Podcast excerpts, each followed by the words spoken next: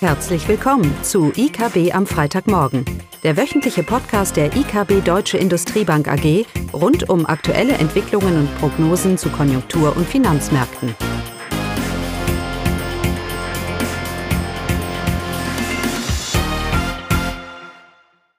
Willkommen zu IKB am Freitagmorgen mit Klaus und mir, Caroline. Hallo Caroline. Hi. Ja, es tut mir leid. Wieder mal das Thema Inflation. Wir kommen nicht drum rum, aber es ist ja in jedem Munde. Mhm. Ähm, diesmal ein bisschen auch auf den deutschen Arbeitsmarkt bezogen, was es vielleicht auch für Löhne bedeutet. Aber ich wollte erstmal was noch zur Politik sagen. Oh und zur Klimapolitik. Und es ist mir etwas aufgefallen. Und das ist so, grundsätzlich haben wir ja den Glauben, dass wenn ich ein Ziel erreichen will, dass ich den Weg dahin ganz genau beschreiben muss. Ja, sonst komme ich ja da nicht hin. Ähm, und das mag sicherlich im persönlichen Leben gelten. Wenn ich etwas erreichen will, muss ich mir ja schon einen gewissen Beruf ausüben, muss schon Gedanken machen, wie ich da konkret über Studium und so weiter hinkomme. Aber für eine Volkswirtschaft geht das eher, eher wenig. Äh, und warum?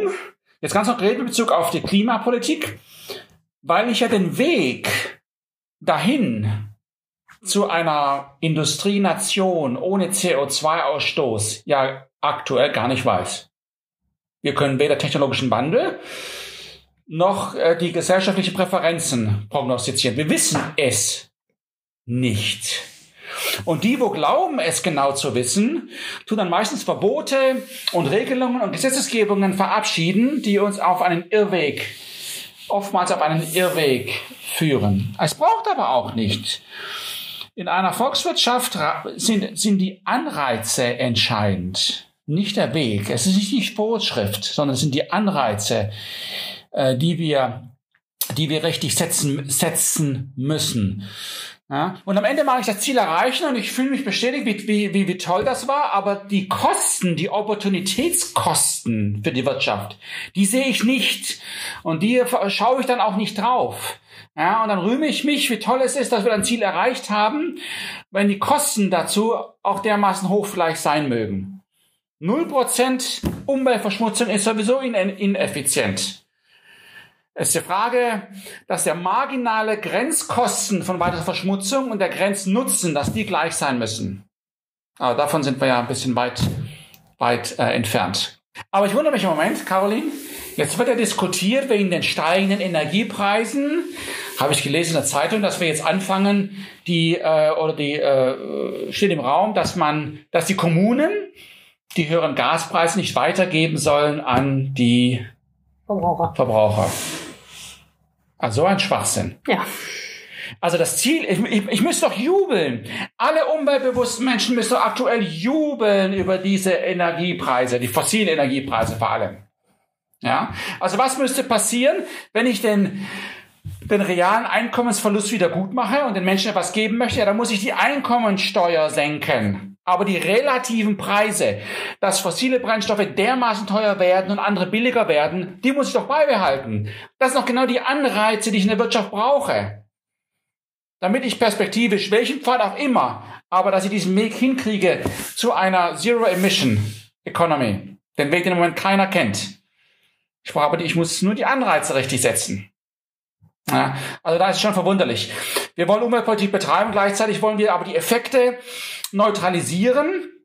Und nochmal, das mag ja auch gesellschaftlich richtig sein, aber ich muss ja über den Einkommen, muss ich sie neutralisieren, nicht über relative Preise. Die Anreizstruktur muss doch mein Klimaziel vollkommen spiegeln. Und auch für diese CO2-Preise, die viel höher sein müssten. Wenn wir nicht mal was bewegen. Naja. Aber mal schauen, wo wir da noch hinkommen. Aber wir wollten uns eigentlich über Konjunktur unterhalten. Ja, genau. Genau. Dann äh, erzähl mir mal was, komm. Ja, die Konjunkturprognosen, die werden jetzt äh, immer wieder revidiert nach unten. Äh, so auch die Gemeinschaftsdiagnose in dieser Woche, auch die haben ihre Prognose für 20 2021 nach unten revidiert. Es wird jetzt von einem BIP-Wachstum von 2,6 Prozent ausgegangen und im nächsten Jahr von 4,4 Prozent. Das hat man aufwärts revidiert. Auch wir haben unsere Prognose jetzt äh, angepasst auf 2,6 im laufenden Jahr und 4,4, das Geme die Gemeinschaftsdiagnose hat 4,8 nächstes Jahr. Ähm, Gründe sind hier von das dritte Quartal, das vermutlich nicht so kräftig ausfallen wird. wie früher angenommen. Auch wir hatten hier ein sehr kräftiges Wachstum unterstellt, aber die ähm, aktuellen Daten zeigen eher, ähm, dass es ein Wachstum ähnlich sein wird, vielleicht etwas stärker als im zweiten Quartal, was jetzt ja auch nicht schlecht ist. Viertes Quartal äh, wird äh, vermutlich schwächer verlaufen, weil hier eben auch die Sondereffekte die Aufholeffekte aus dem Dienstleistungssektor, weil die hier auch immer, immer weiter wegfallen werden, so dass das vierte Quartal vermutlich schwach verläuft und dann nochmal Impulse im nächsten Jahr dann kommen werden.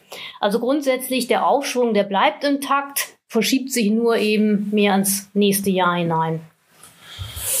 Genau, die Inflationsprognosen wurden ja auch nach oben angepasst, sehe ich da. Genau, da liegen die so ähnlich wie wir. Ähm, zumindest für das laufende Jahr haben wir gleiche Prognosen, 3,0 Prozent, meine ich.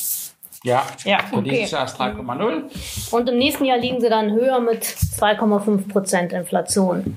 Während wir bei einer 2,3 liegen. Aber es ist 2,3, 2,5. Der Punkt ist, dass die Inflationsrate, wie wir schon gesagt haben, natürlich nächstes Jahr, nächstes Jahr runter, runtergehen wird. Ja, es bewahrheitet sich das, was wir schon mal hier diskutiert haben, nämlich, dass die Inflationsrate nächstes Jahr durchaus vielleicht höher sein könnte. Auch wenn die Dynamik her, wie gesagt, in die richtige, äh, in die, in die richtige äh, Richtung geht. Und die Frage, die man, wir uns hier gestellt haben, ist, was heißt das denn jetzt? Also erstmal, die Inflation steigt, wenn sie wieder runterkommen soll, da muss irgendjemand dafür bezahlen. Entweder die Importpreise gehen zurück. Das heißt, die Entwicklungsländer kriegen weniger für ihre Rohstoffe. Oder die Unternehmer haben einen Margendruck und haben weniger Gewinne auszuweisen. Oder die Arbeitnehmer bekommen äh, einen moderateren Lohnanstieg äh, und dementsprechend real äh, einen, einen Dämpfer, äh, um das zu kompensieren. Aber irgendetwas muss passieren, wenn diese Inflationsrate wieder runterkommen, runterkommen soll. Ne? Und ähm, wir haben mal geschaut bei der EKB, wir haben ja auch äh, verschiedene Modelle über, die, über den Arbeitsmarkt in Deutschland.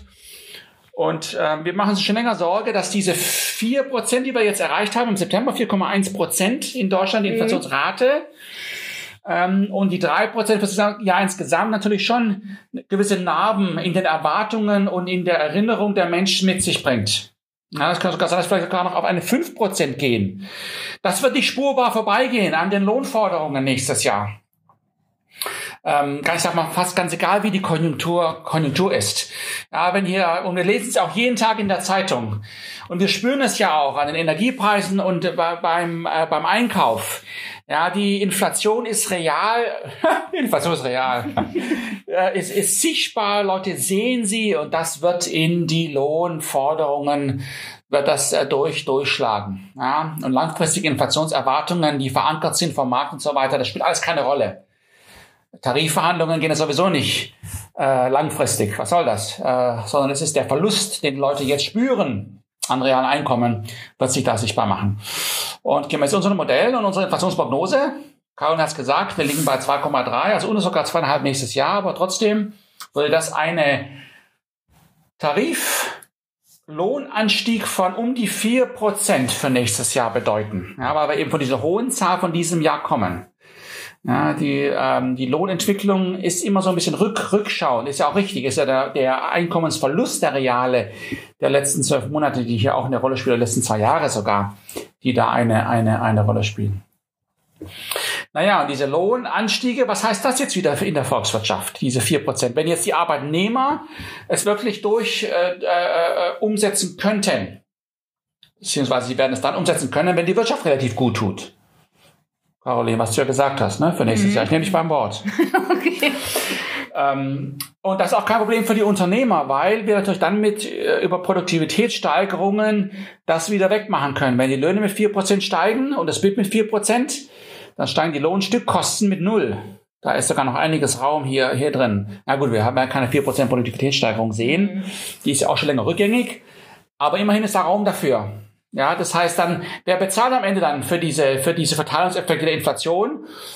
Äh, es sind vielleicht die Arbeiter, weil sie produktiver sind oder die Unternehmer, weil sie mehr investieren und so weiter, aber es wird über Produktivität weggemacht. Ja, wir haben eine höhere Forderung an Gütern, Preise steigen und es wird mehr angeboten. Das ist natürlich der wünschenswerteste Weg zu gehen. Enttäuscht allerdings die Wirtschaft nächstes Jahr. Tja, dann wollen wir mal sehen, in welche Konstellation von Entwicklungen wir in Deutschland auch reingehen ähm, zu welchem Maße vielleicht doch der Arbeitsmarkt über vielleicht doch niedrige Lohnforderungen oder auch über die ähm, Arbeitsmarktentwicklung, die Anzahl der Arbeitnehmer, das ist eher ein längerfristiger Prozess, hier dann, äh, dann die, die Anpassungen tragen werden. Das ist auch eine Frage mit dem 12 Euro Mindestlohn, wenn, wenn er kommt. Jetzt sagen mir Leute, aber der Mindestlohn, schau hin, die Arbeitslosenquote sinkt, obwohl trotz Mindestlohn. Ja, das ist so eine Argumentation, das ist einfach nicht richtig, weil es sind ja viele andere Parameter, die eine Rolle spielen. Mhm. Wenn meine Wirtschaft boomt, und ich Arbeitsplätze schaffe, dann sind es wieder die Opportunitätskosten, die entscheidend sind. Wie viele Arbeitsplätze sind eigentlich verloren, wenn ich alles gleich gehalten hätte? Das gleich mit der Klimapolitik. Wir können nicht argumentieren, weil wir nur Prozent Emission haben, dass wir erfolgreich waren unbedingt. Das ist Frage der Kosten. Ja, und so ist es auch beim, beim Arbeitsmarkt. Es bleibt eine spannende Entwicklung. Und wir rechnen damit, dass sich auch ziemlicher Lohndruck auch in den Verhandlungen hier für nächstes Jahr aufbaut. Die Lohnforderungen hier doch relativ hoch sein werden, berechtigt auf Grundlage der Inflation von diesem aktuellen, aktuellen Jahr. Aber die gefürchtete Lohnpreisspirale, die wird es nicht geben, oder? Die wird es nicht geben, weil wir ja, wie wir gerade mhm. diskutiert haben, es ja Anpassungsmechanismen geben wird. Wir werden nicht die Situation erleben, dass die Unternehmen einfach die Preise dann weitergeben und dann die Inflation steigt und dann kommen die Löhne wieder. Das erwarten wir nicht, weil die Unternehmer nicht in der Lage sind, auf Grundlage entweder der Konjunktur oder des internationalen Wettbewerbs grundsätzlich äh, das, das umzusetzen. Im Dienstleistungssektor vielleicht schon eher.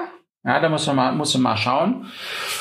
Das heißt, in Deutschland, für Europa erwarten wir nicht keine Lohninflationsspirale. Also für die EZB ist weiterhin kein Thema. Wir haben ja in Europa insgesamt noch ganz andere Arbeitslosenzahlen. Die Quote liegt ja bei über sieben Prozent.